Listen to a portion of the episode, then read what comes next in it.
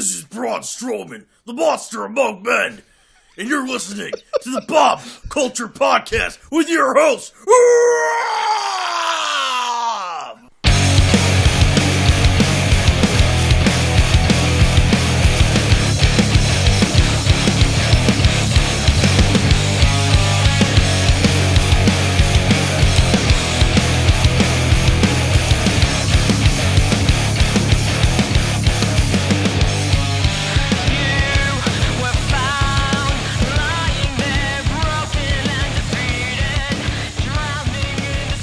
All right, ladies and gentlemen, welcome back to a very special episode of the BCP with the good brother, the editor in chief of the PopRate.com.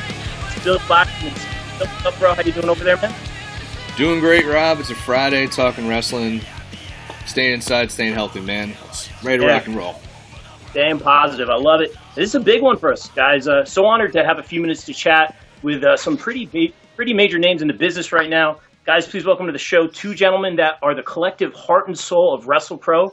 Uh, these guys are in-ring talent, promoters, producers, trainers, and actors, respectively. Uh, guys, we're honored to welcome, and, and we're not worthy here, the iconic Mr. Pat Buck and Mr. Kevin Matthews to the show. Gentlemen, how are you? How's everything? Good. That's the first and last time anyone's ever used the word iconic uh, near near our names. So If you ever- I'll take if it. You, if you ever need to feel good about yourself, just have a conversation with Rob. Oh, very Yeah, they- cool. You guys are officially my favorite uh, people I've ever done an interview podcast with at all, outside of Pat. Call me iconic. Massive wrestling names in business, dude. I'm here, like, yeah, yeah, keep it going. I didn't want that intro to stop. I just wanted to, was like, yeah, come on, give me Yeah. more. Uh, we take care of you guys here, and we appreciate a few minutes. Uh, first and foremost, uh, how you guys making out in this crazy world, this crazy quarantine? How's the family? Everyone staying healthy over there? I guess so. I mean, it, it's I'm in Queens, so it's it's pretty. It was bad. Everything's a lot better. It's just waiting for everything to reopen. You know, um, bored to death, uh, but trying to you know trying to make the most of it. Probably um, spend a, l- way too much time sitting around and just working out and hoping that things open up sooner than later. You know. Yeah, for Absolutely. Same here. Just sitting. I'm literally just working out. I dropped thirty, close to thirty pounds uh, since I've been in quarantine, working out daily at home and stuff like that. I'm safe. Uh, my friends, family. I've been very fortunate and stuff like that. I go to on Facebook though. It seems like it's turning into bad news. I don't like looking at the feed no more because it seems like a lot of people are being affected that are close to me, and it seems like that circle is getting closer and closer. So I hope this whole thing passes before any more damage is done. Yeah, you you ain't wrong, but uh, it's good to hear you guys are working out. You know, Kev, I saw some of your pictures the other day, man, looking looking good over there, putting in the work. Uh, and also, you guys kind of started the Pat Buck Show. Tell us a little bit about where that idea came came from. Very unique. Well, I don't know if you've heard, but I, I got a little bit of free time now. You know, outside of quarantine, I, I don't really have a whole lot of work responsibility at the moment. So, uh, or maybe I do. I don't know.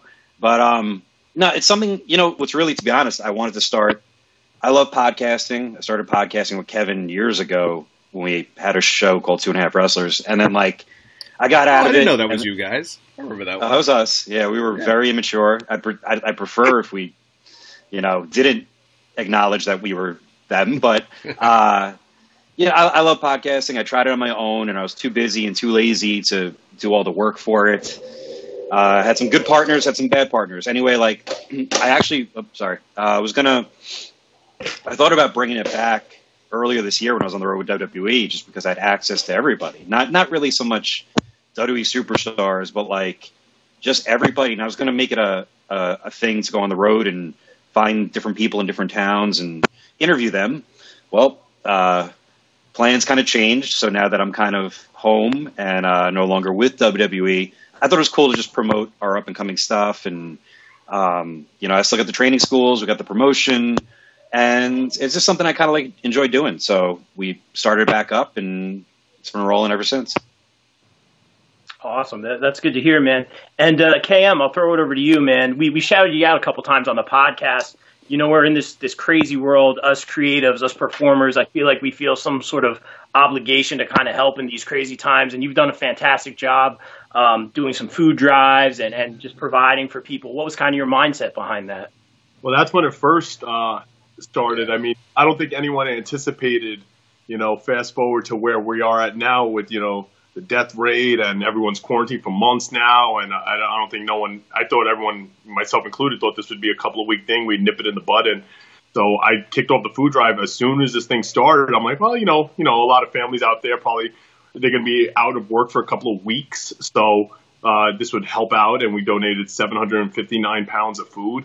And, um, but I mean, like fast forward to what it is now, it's much bigger than that now. But there's a lot of obviously bigger places that are helping out with massive food drive and donations and stuff like that. And uh, so, yeah, I mean, it was just my way of for something that I thought wasn't because I never lived through something like this that would be very small and not turn into what it was to try to help out as much as I can. And I wish even right now there's something bigger I can do, but I guess just doing my part, you know, staying social distancing, quarantine, and stuff like that is where we're all at right now. But yeah, it was just me trying to help out and credit to all of uh, our WrestlePro guys that contributed and some fans actually that couldn't even make it don't were con- very generous with their donations. And I went to the supermarket, got some stuff, and yeah, I mean, we it's not the first time we've done stuff like this. We've, we've taken part in stuff in Rahway a bunch. I know Pat and Hawk over there, they do the, the toy drive in New York. I mean, we always try to have our hands and stuff. Even when we lived in Rahway, Pat was always going into the, the local town hall meetings and stuff, trying to be part of the city and stuff. So we always go one step above. I mean, not taking jabs at local promoters and stuff like that, but we always try to do more than just running a, a quick little show and try to get everything involved and as much people as we can and charities and sponsors and we just try to make it bigger than like as big as it can be and involve as much people as we can. And if you see a lot of feedback that we get from our shows and whatever, a lot of people will say things like that. Um, that what you call the experience they had, and thank you so much. And we just we just try to involve as much as we can and help out as much as we can. Because deep down, no matter what other people say, the ones that really know us, we're actually really good people deep down inside. but if you're a piece of garbage, then we'll be one right back to you. That's right. No, but great job out of you guys. Question ahead, for you guys, with like you guys saying, a lot of the downtime you have right now. You know, working out. I'm sure the time off helps the body heal and whatnot. But take us into the mindset of, say we get back, say we have shows in September. We're gonna have this mm-hmm. Alaska show. Talk about like the mental like uh, awareness of your body to in wrestling. Is there going to be a lot of ring rust? Like you, t- you look at people like with athletes, you say they've been on the sidelines, they haven't been able to work for X amount of months. How do you one prevent injury, and two, how do you get your body reacclimated? And especially, maybe it's good advice for the young guys you guys are training who now have been off rhythm, you know, wrestling training for three months, if not more. Well, you know, uh, a really good question because we kind of went through that maybe last. So, even though we're in quarantine, I do own a wrestling school, and I will selfishly agree that I've gone there with a couple of my students and wrestled a little bit just to keep our, you know, selves in shape. So, um, but like last week, we actually had a, a, secret session with myself and Kurt Hawkins and a couple other guys, mm. and uh, we we did an all out practice where you know a couple drills here and there, right. and we we felt like the Walking Dead after. You know, it was. Uh, I, I almost threw up in the ring after. I was really exhausted, and I know he was hurting for a few days. So I really do. I think uh, time off is a wrestler's like worst friend. It's it's not good for you because I think our bodies get calcified. And um, now I feel great, so I'm, I'm I'm still getting my wind back, but bumping around, I'm good now. But um, it, it takes a little bit. So everyone that's taking so much time off, when they get in the ring, it's going to be rough to adjust. But I recommend anyone that's going to start getting out there, you know, I assume we're going to have training academies open before there's possible live events or right. you know wrestling shows. So I would recommend. I hope that uh, wrestlers out there just don't hop back in the ring. I would hope that they go get a couple training sessions in or bump around just before they, you know, have a show. So it, it's tough. But you know, when I was younger, when I was 20, I can just go in the ring, not stretch out. Now I'm 36. It's uh, I got to stretch out, and it takes a little bit more while to recover. But once you get in the groove, you're fine, or at least I'm fine. When you said, uh, I kind of laughed to myself because you said, "What do you do to prevent injury?" I said, "I'm well, trying to figure that out, and uh, I'll let you know when I find that one out real quick." So, uh, but uh, no, everything that Pat said and that training session you talked about, I was invited to that, but waking up that early, and I was like, yo, there's no way. I know go full steam ahead, and no, I so I kind of openly admit that I dipped out on that one. My ride dipped out, but I could have went. But I was like, yo, dude, I'm gonna die over there because I'm a little bit more fragile than these guys. And it's funny too because they've had ten times more matches than I have, and I don't. I my body's twenty times more brittle. Maybe it's the size differential. I have no idea, but yeah. So I'm very cautious. But um, I mean, oh, I'll openly admit my win has never been great in the ring to begin with, but uh, I get by. I, I, you know what I mean? I do a Yeah, lot I of got you. I get by, but sometimes with this layoff, because keep in mind, I was already laid off prior to this uh, quarantine thing. I did the one show in Alaska, Team Wafala and stuff, because I was really Right. banged up.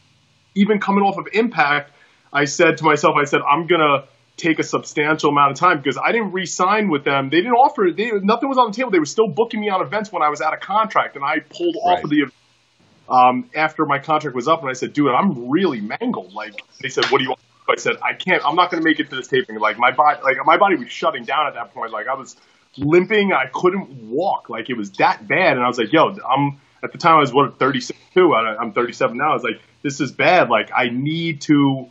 fix this because like it's I'm not I, I'm not gonna I'm gonna wind up in a freaking wheelchair if I keep going at this pace. So I need to kind of pull back and reassess the situation. So then I just kind of dipped into just I did a couple of shows that last year, this year, what I forget in 2019. Right. Uh, and and then uh, I said to myself, I was like, I'll run shows, and then my goal was always get in shape, get in the best shape possible, and see how what's it called we could fix because you like my knees especially those are the main problems with these. My Yeah. especially left knee but my knees are shot. So i'm bone on bone. And then i started looking into stem cell work in colombia where all the guys have been going and stuff like that. And insane results where Rey Mysterio wrestling like he's in 1996 again. It's just insane. Like uh Yeah. Like I, I already went through the process, sending them my MRIs, having con- conversations on the phone, and going over numbers, yada yada. And originally it was going to be June. It was going to be next month. I was supposed to go out there, Yeah. you know, in a couple of weeks, realistically, to get the work done. But uh, obviously that all fell through with what's going on. So that's still on the table. I still plan on getting that done. But as I launched, so then when I knew that wasn't happening, it's like, okay, so what do you, what can you do before you do that?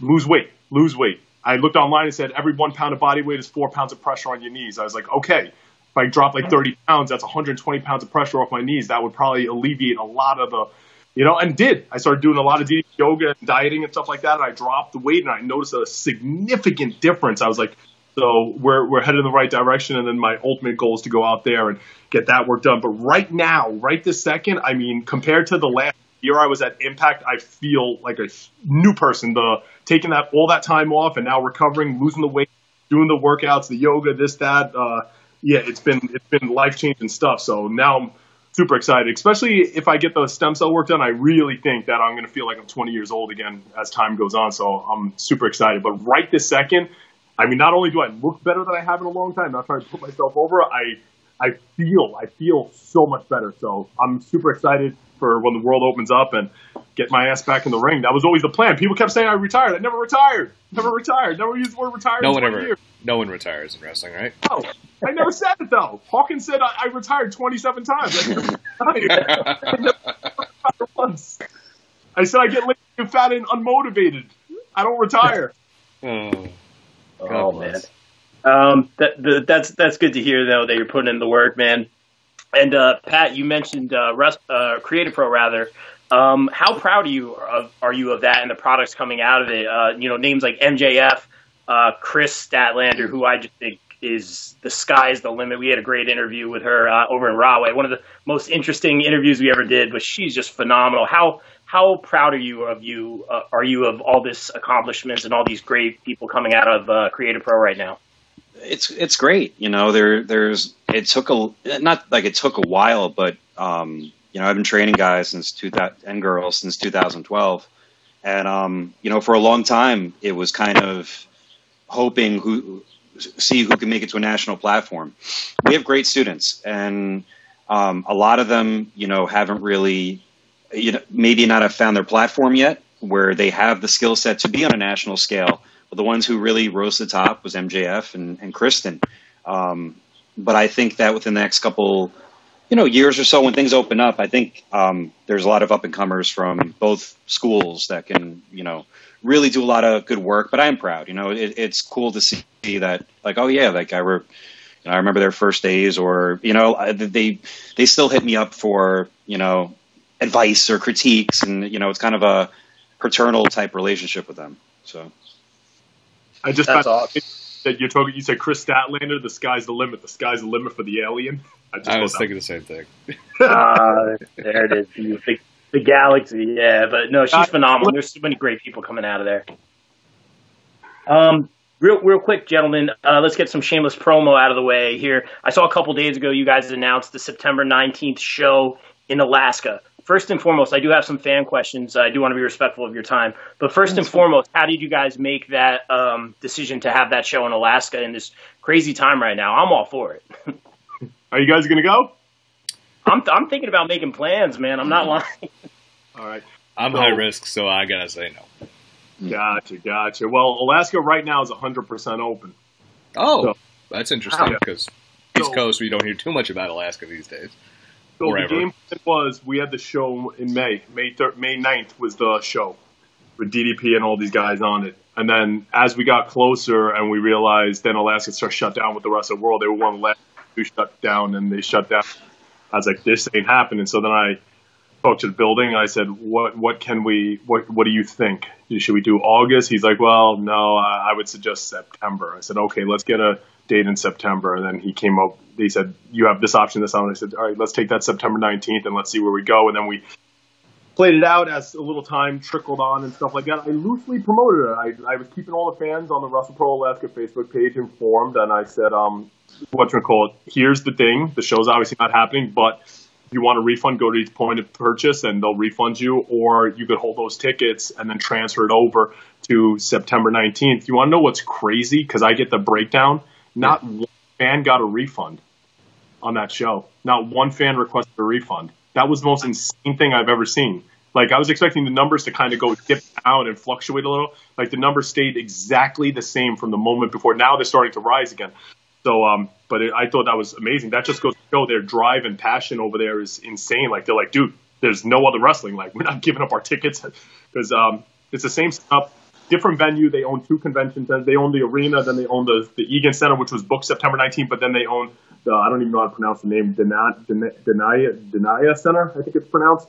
Uh, they own that, which is a block away, and it's the same exact layout. It's a big convention center and same seating, and all the tickets transferred over. And like, okay, but then when the state was 50% open, I was like, okay, this is going to happen.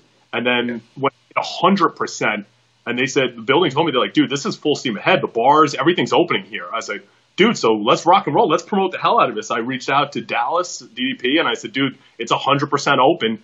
Uh, I'm going full steam ahead for September. Are you in? He said, I'm in, brother. And I was like, okay. So now I won. The guys, the AEW guys are waiting on confirmation for, to to come over that were on the May show and then um, just announcing them as they confirm. And a couple of audi- auditions, we announced Kurt Hawkins is now a part of that. Yeah. He's a close friend, obviously, of ours forever, so that was expected. And um, maybe another surprise or two. And yeah, that's that's the game plan. I mean, they're super stoked out there, and like I said, as of yesterday, tickets started spiking up again, and more tickets. I was like, this is this is so it's it's at least fun. I mean, it sucks that we can't have our Jersey shows and stuff because especially fall is big for us in New Jersey with the Rahway shows. Like we always hit big with you know September, October, November, December months. But um, it's it's just good. I also have December fifth on standby on, on hold as well for a, a return to Alaska. So it's just fun that we have least a show because it felt so weird the last couple of months with nothing. This is the first time in 20 years where I have nothing to look forward to. It's just like I'm in purgatory. Like it's just I don't know what the hell's going on. Like I'm just floating around doing nothing. So it's now great that something's solidified, confirmed. The contracts are signed with the building, the venue. Tickets are flying now, and everything's everything's a go. And it's just feel my normal is slowly starting to come back. So That's great to hear. Where can people get uh, tickets and all that stuff uh, for the show?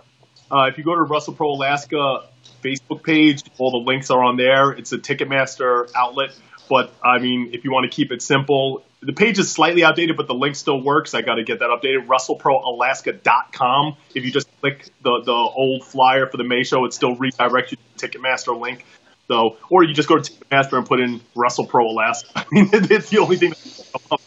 Pat, That when makes we, sense. when we talked back last year during Mania weekend, uh, you, Mhm. in, in regards to Alaska, you were talking about how much of a big gamble it was because obviously East Coast guys going to the other side of the country and you know the other side of the world to run a wrestling show. And you said this is a Yeah. big gamble. We're willing to do it because you were saying how much Kevin sold you on Alaska and there's no shows. Talk about the reception. I mean, we're so spoiled here on the East Coast with so many promotions. Talk about the reception that you guys have gotten from Alaskan wrestling fans and what what it's like running a show up there. I mean, I've heard some of the audio from Colt, which is pretty cool. Uh, Mhm. But you know, fill us in on what it's like out there. I mean, from my, I What? say- I said you want you want to jump in first. Good. Yeah, I mean, from my experience, it was, uh, you know, obviously they don't, you know, not just with wrestling. From from what I hear, you know, not a lot of entertainment as entertainment acts, you know, find the time to go to Alaska or want to do the travel, etc. So, uh, you know, I think our first show what was it fourteen hundred? Was that was that the number? I think 13, 1301 or 1302 was the official number on the paper. That, Big. So it, for an indie show, it's great. I mean, the arena was way big, but it still was that that crowd was pretty passionate. I mean, I got I was lucky enough to uh, to close the show that night, and you know, I just got the energy from that crowd that they, you know, it, you could always feel at the end of an independent show or or any show in particular when the crowd gets tired or when it's gone too long, and you know, it was one of those things where on uh, most shows, when you know the show's over, everyone just leaves. And they knew we were the last match, and they knew that the show was over.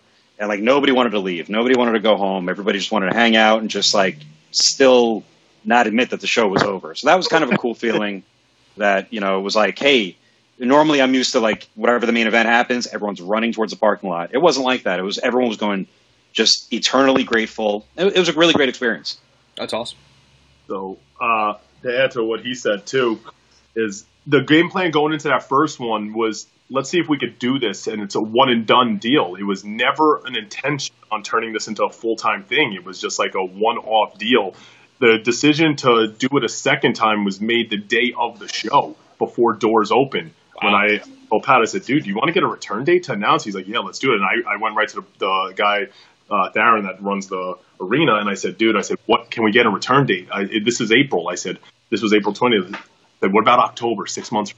And he said, "WWE has a hold on an October date here." He's like, "And the contracts WWE has when they go there every couple of years, nobody runs six months before them or three months after them." Yeah, So- Radius clause. Yeah. They said, they said uh, they they have a hold on. They wound up not fulfilling it. They they've released the hold, but that's why they said, "What about December? We could give you December." I said, uh, okay. So I took a December date eight months later, and um, that's the one we went back with Bret Hart. And again, it's a, it was a big learning process. Everything he said with the fans is the fans there. I love all wrestling fans. They're a different. They're a bit of a different. You'll have your you know fans that I had to block off the page that like they say stupid things, but for the most part, ninety something percent of them, the word the word that they kept using over there is appreciate, like which kept ca- catching me off guard. We appreciate you coming. We appreciate. Thank you. We appreciate it. Some of the some of the fans were going up to the merch table and giving the guys twenty dollars for no merch. They're like, no, no, we appreciate you coming here. We know it's long here. Just put that towards your food and travel. Like what? Who?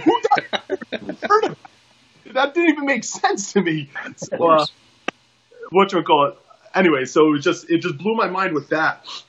Uh, and the first show, the first show, we didn't get rich, but we, we turned a profit enough to make it seem like there there might be something here and stuff. And again, I overshot it. My thought process is, dude, we could run this arena. There's no wrestling here. Blah blah blah. We'll bring in a couple of big names. We might pack this arena. I don't know. Like I looked up the numbers. WWE drew 5,500 people in you know 2017. They drew uh, 5,000 people in 2013, and and I looked at I, I saw a list. WWE ranks their arenas like that they run in. I found a list online where they give it like letter grades, where the the the good arenas like with ticket sales and stuff like that, like get the letter A, and then it goes A minus, B, and stuff like.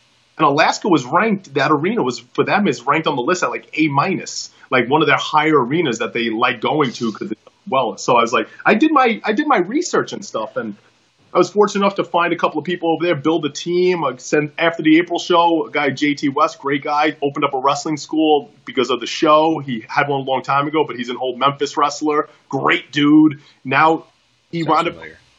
Then he uh, wound up starting like three students. Now he has, I think he has like 20 now. And uh, I have a deal with him where I'm going to feature a couple of um, his students on the show in a student match. So it's almost like they're not a Create-A-Pro wrestling school, but they're the unofficial school of Wrestle Pro Alaska. Like he, we use his ring. I'll showcase his students. Like as far as like runners go, like we have our students here doing errands and flyering and stuff. We have his students over there. We built an actual team um, over there with by by dumb luck. None, none of this was supposed to happen. We were going to run this damn show and run commercials and go in blind for the most part. It was going to be terrifying. And then one by one, this team started building because not only are the fans passionate, all of the people that were involved in wrestling once upon a time or in a smaller level, they're all like, hell yeah, let's make this a thing. And and it's and, it, and it's really good. So the first show we did something. The second show, I openly admit, I lost money. The show, we didn't. I mean, you know, I didn't have to sell a kidney to pay it off. We didn't go flat broke, but uh,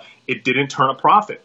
But then I was like, okay. We brought in Bret Hart. It's a whole formula that any promoter has to figure out. Even when you're running in the smallest place or the biggest place, whatever state or country, you have to figure out what works. Because not everything is the same. And my thought is Bret Hart would be bigger than Foley and more people and stuff. That wasn't necessarily the case. We drew a little less with Bret. So now I figured it out. I dumbed down the arena. You know, I'm, I'm selective on flights, less flights, less budget, so forth, so on, and stuff like that. And happy to say, heading into September, this show is is already on pace to be a smash. So uh, I think it's figured out and a lot of people think that we have some huge crazy money because if you look at this if you look at it from the outside you're like they have something that they're not telling people. There's some weird money guy over there or they hmm. some some trust fund babies. Like we we've said it a million times. It's it's not. Like when the show made money me and Pat made money when the show lost money. Me and Pat lost money. it's, it, it, it's not it's not some magical recipe. It's just a crazy ass idea that I came with after visiting a place that I always wanted to go to. That was on my bucket list from when I was a child. And then I was like, let me see if I can pull this off. And now Pat's involved, and it, I, I I bought the LLC to Wrestle Pro Alaska to make it a full time thing. I would love in the perfect world to go there four times a year, every three months, with one. Show backing the next, building an army of fans out there where just like we have in Rahway, we announce Yeah. the next show, boom, done. You know, if we're if our if our if our attendance there is a thousand fans, okay, we're gonna work with that and that's what we could do and we can make it very profitable and we could bring over a lot of the boys that never been there before and it's a bucket list for them and because we are for the boys as well. But if you've done bad business with us or were a little bit of a dick to me at some point, then ain't gonna happen, bro. Right. That was my long answer. Um, I wanted to ask you guys. Um, it's interesting. We're talking about Alaska. I believe that we talked to Dion Rissman, the Iceberg, uh, one of our favorites at WrestlePro. How do you guys kind of um, acquire these different talents? And, and we'll talk about the Patreon where fans can kind of help out a little bit. Uh, that's super interesting. I want to talk about that in a little bit. But uh, you know, we go to a WrestlePro show, and there's something so special about it. We'll, we'll see someone from the Dark Order. Um, we'll see a lot of Create-A-Pro talent. We'll see people from Alaska. How do you guys kind of make these decisions? Oh, um, man, like those are pretty like those. All those decisions would require, you know, trying to. Everything's like a big puzzle. Yeah. You know, we we and it's been over the last couple of years. You know, when I started promoting in 2012, um, it was easier back then because there was more things to book, and you know, we could, you know, just starting out. You know, sometimes we bring in a really big star just for the autograph signing, whether it be, you know, a Flair, a Foley, a Bret, a Muta, whatever. Over the years, we got kind of away from that, which I prefer, where we, you know, started using, you know, talent that could really go in matches um, and that hopefully had some TV appeal. I know a lot of independent places don't really necessarily maybe care about that, but we always did because I think if you're going to, if you if you have a, our posters, we take a lot of pride in, and if you see our posters, you you should be able to recognize some names. That's the goal, at least, to have someone who, oh, I know that person. I'll go see them. Because if you don't have that, you're not really going to have much of a show. Um, over the years, it got more and more difficult because more companies started opening up, and a lot of contracts were exclusive. So a whole pool of things we'd book from went away, and it got harder and harder. And then it, it came through a time period where we really couldn't really. Every now and then, we'd get someone who fresh off TV, but for a, lo- a while, you know, WWE didn't really let go of anybody for a long period of time. There, I mean, here and there, but there wasn't any, you know, back in you know five six years ago you kind of expected it a little bit more. It happened more often. Right now we're like re, not recreating history but like we're reproaching approaching like a new playing field where there's all this talent is available again. So it's going to be really interesting with that. But you know people come up you know whether they be local people we've known for a while that can go. We, we try to we book around our guys because our guys are our guys and they're going to be there and we try to see what make the best matches, what what fits for this. Um, there's always going to be a, a push pull with like, you know, getting more people on. You know, it's a thing we always have to fight because everyone wants to be out of WrestlePro and Create-A-Pro. I probably run about 30 shows a year, and Rahway's our baby, so everybody wants to be on it. So we got to figure out a way to, to not get everybody on, but figure out a way to reward those or whatever the situation may be you know, Dion's an, uh, inter- interesting case. He started making like a face, uh, not a Facebook, uh, a social media kind of uh, calling for to get on the first Wrestle Pro show, and I, I, saw it right away, and I was familiar that he was a you know Seth Rollins student, and um, you know as time went on, it, I think it just became, eh, maybe we should book this guy. Like, why not? It's like he's he's from there. Let's just book him, and then he became to a regular in New Jersey as well question in regards to like you were mentioning some of the contracted guys. Now we, we see mm-hmm. people in AEW, Impact, MLW have, you know, they're not exclusive. They can work on the independents. Is there any sort of maybe this is a little too inside baseball, but is like is there any sort of like politics you guys have to deal with, and you don't have to be specific of well, you know, this guy's on this TV show or this guy, this woman's on this TV show. She can't lose, and can we put can we put our person against them? Is there any stuff you have to go with that, or, or just is the wrestling world a lot less political than that? No, it's all political. It's, well, it's and anyone and, and, anyone says it's not, you know. And by politics, it's not always like people trying to cut cut each other's throats. But to, to be perfectly honest, a lot of a lot of wrestling is is your relationships with people and your friendships, sure. or or you know, most people, whatever company they're working for, they kind of have the the tunnel vision that whatever happens in their company is the most important thing that happens on on the planet. So like yeah, we've had it. We've had issues. We've had people that have been super you know helpful. Other companies have been very supportive, but there's been times where like hey, we can't you know. You know, uh, we prefer if this happened, or we've dealt with all sorts of issues, and I'm used to it. It normally doesn't come from the company. A lot of times, it'll come from someone's representation, which really means it comes from the wrestler.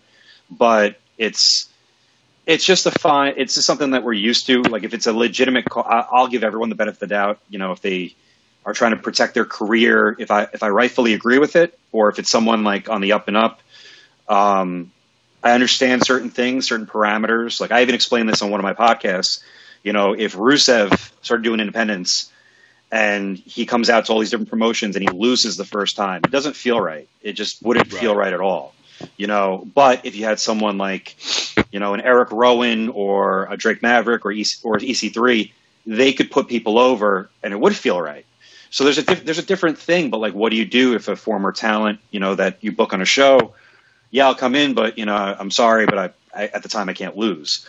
So so I, I, don't I don't fight those battles really. I don't you know try to get in someone's head like try to talk them out of it. I'll just avoid or be like, okay, well that's you know I, I respect that, but we're gonna have to move in a different direction if that's the case. Um, you know, I never try to go, oh, come on, or please, or, or do that. Uh, most time, most of the time, I'll listen to the talent. I'll be like, okay, I'll make that work. But you've also kind of made an impression with me where if any sort of business happens in the future, I'm just going to note that. So it, it's it's part of the game, to be honest with you. Okay.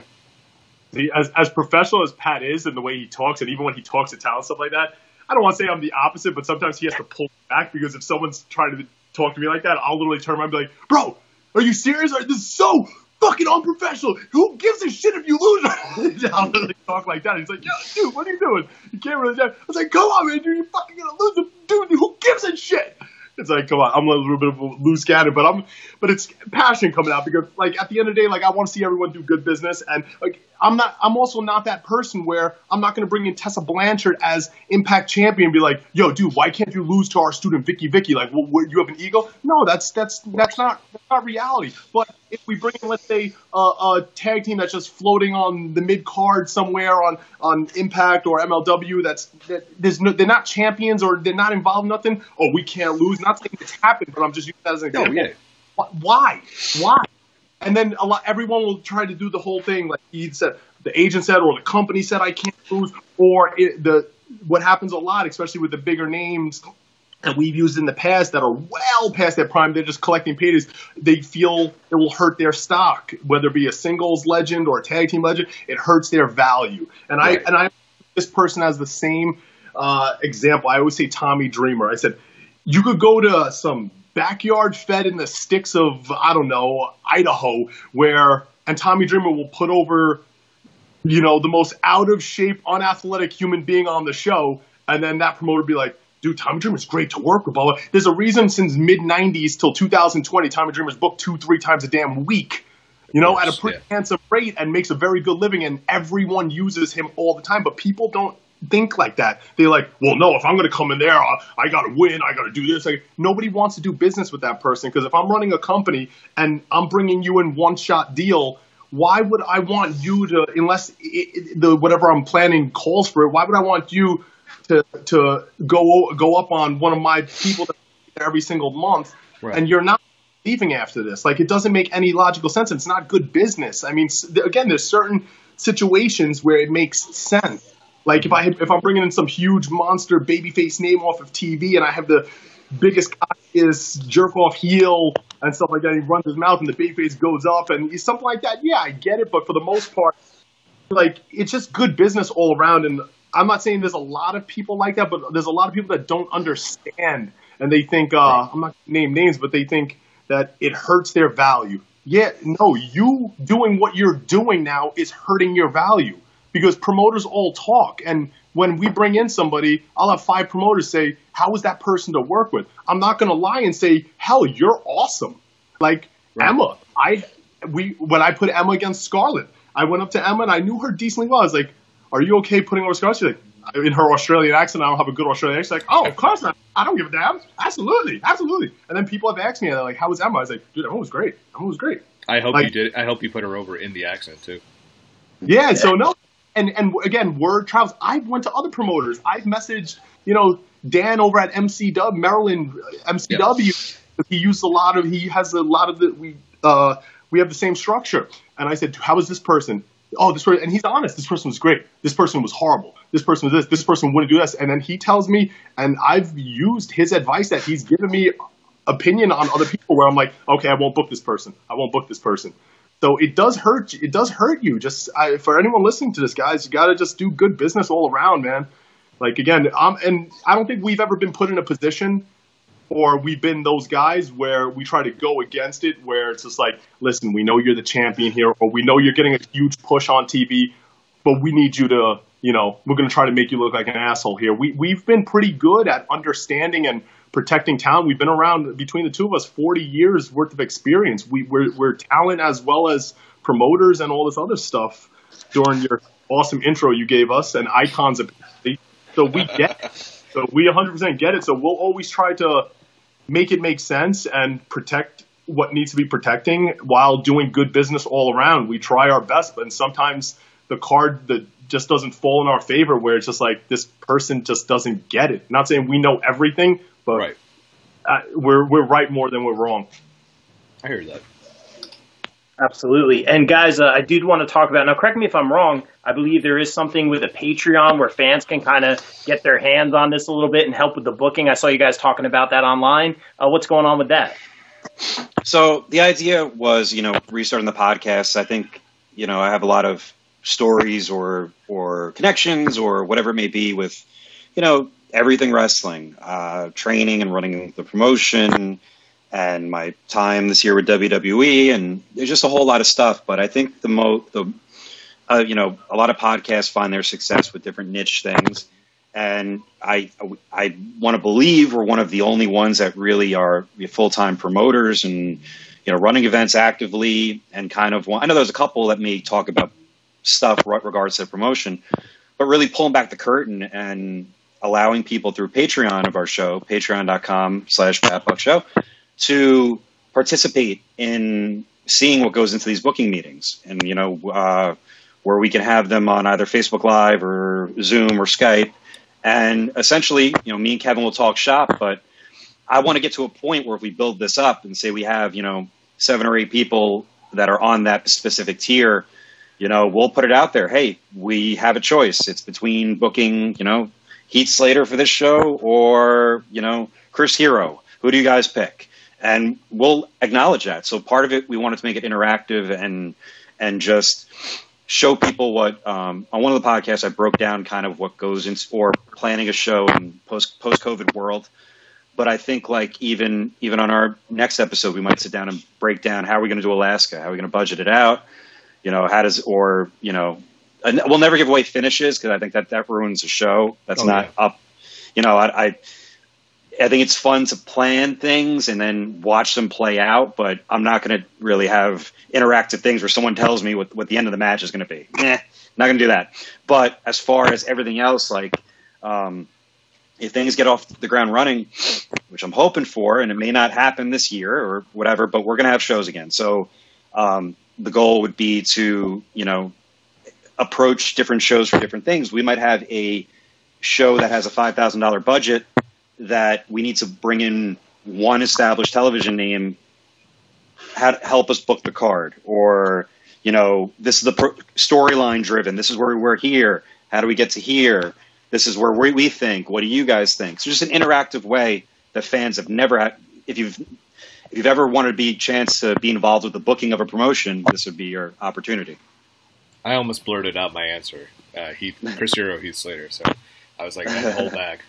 Um, yeah, I, but I guess one thing, I guess with taking the curtain so far back, I mean, you guys were trained old school in a lot of ways. Like, does any of that rub against you the wrong way? Was it a hard decision to come up with that? Because, like, I know there is some magic, you know, behind the curtain. And I mean, or are we in an era now where who cares? It, it's all fun. It's it's cool we're in an era where Jim Cornette was on Dark Side of the Ring explaining people how we cut ourselves. Once I saw that, all bets are off. Oh shit! so, did do that. you know, when I saw the king of the king of kayfabe kind of uh, take that direction, I've always my personal thing, and I've I've believed this for a while, is that um, you know I know wrestling. We came obviously it, it, it, when they revealed it was predetermined in the '80s, whatever it may be. Right.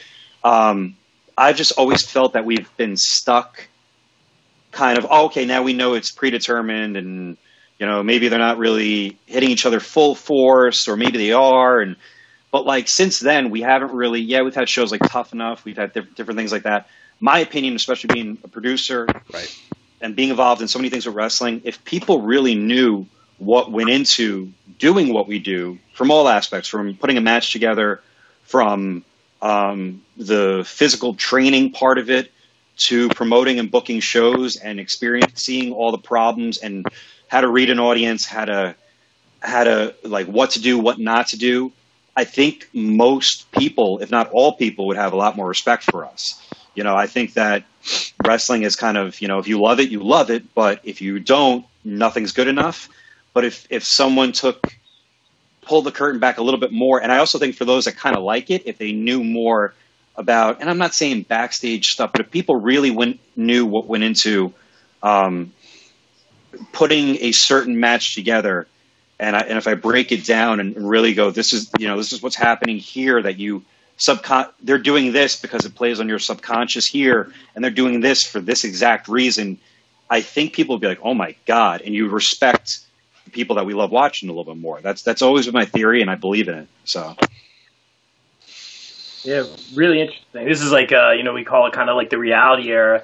Um, just stemming, and I want to be respectful of your guys' time. Just uh, stemming from a few fan questions here. Uh, all we have is time. That's all we have in today's yeah. age is time. I, it's like jail. all all you have is time. Every, people out there that are really marking their walls. yeah, you ain't wrong, man. You ain't wrong. Um, but we we do appreciate it, guys. Um, fan question. I, I guess this is in terms of WrestlePro. Again, we don't have all the answers here. What is wrestling going to look like when the fans come back? I guess this would be in regards to WrestlePro, maybe Alaska. Um, do you guys kind of have answers yet? I know it's kind of tricky. I know you're still having the meet and greets and stuff, which is great for people like me. I like to support the talent. Uh, obviously, helps me get interviews and stuff like that. Um, do you guys have a full game plan yet, or just kind of going with the flow? I I actually wrote today. I wrote I wrote a reopening plan for my schools. I, you know, I when the time's appropriate, I will do one for the promotion just to have it in front.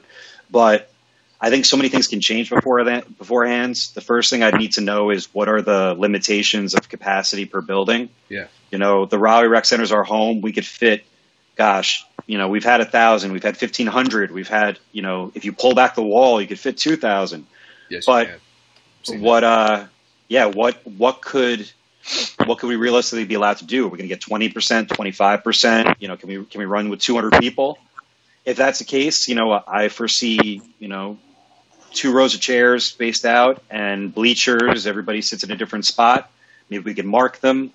You know, I, I think as uh, you know, I've bought machinery, you know, little little machinery that can disinfect the ring very quickly, just shoots over and stuff. It's pretty fast drying. So you know, we're getting into that with the schools already, figuring out that stuff. But as far, my feeling is that this is going to be, I mean, I would love it if September we'd be allowed back. I think it's 50 50 that we're even going to have anything this year. I yeah. really do. But if they are, I'll be the first one to do it. And I'll figure out all the preca- precautions that we, you know, need to take. But, and I'm just hoping that time that we're, we're all in a better place and, you know, everything's less, I don't know, germy. yeah. Uh, going off that, like when you look at, you've already mentioned this with the Alaska shows, how well the ticket sales are doing. Do you guys feel that the, and I feel like I know the answer, but when you guys like, hey, September 1st, we have a show. Do you feel like that's an instantaneous sellout because we've had nothing, or do you feel like there are people who are going to be cautious because it's still the first time? I, I think uh, as I think right now, up in because nothing. Even when I announced over a month ago, going to be September 19th, not one ticket moved from then to yesterday. I think everyone was still very cautious. But then when this, but the state then hit 100% open, and now they're like, okay, wait, this is happening again. I, I'm talking to my people out there. It's just the whole different world. They've had, uh, I think, right under 400 cases total out there. Because keep in mind, Alaska's social distance without trying.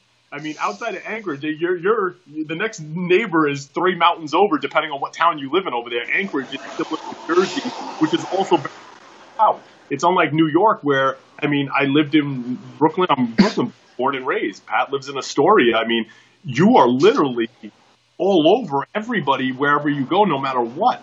So it doesn't surprise me that over in this area that it's so crazy high compared to somewhere over there. But I even my friend uh, Rain and Alecki that run they basically do what I do in Alaska. They do it in Hawaii. They're the ones I wrestle for in Hawaii in October. So they they have a show lined up. I think it got pushed from June back to July. They're going full steam ahead with their show in July. I don't I don't know how open they are at 100, percent but again, it's very Alaska and Hawaii are very similar to each other. I've been to both now. They're equally as beautiful and stuff like that. But they're going ahead with their show over there. Uh, I think I, I'm confident we're safe going into in the September show there to go back to your original question. I think fans are cautious, yes, but um, over there, I think I think once we especially trickle into June and towards and then hit July, it's just also playing out thing.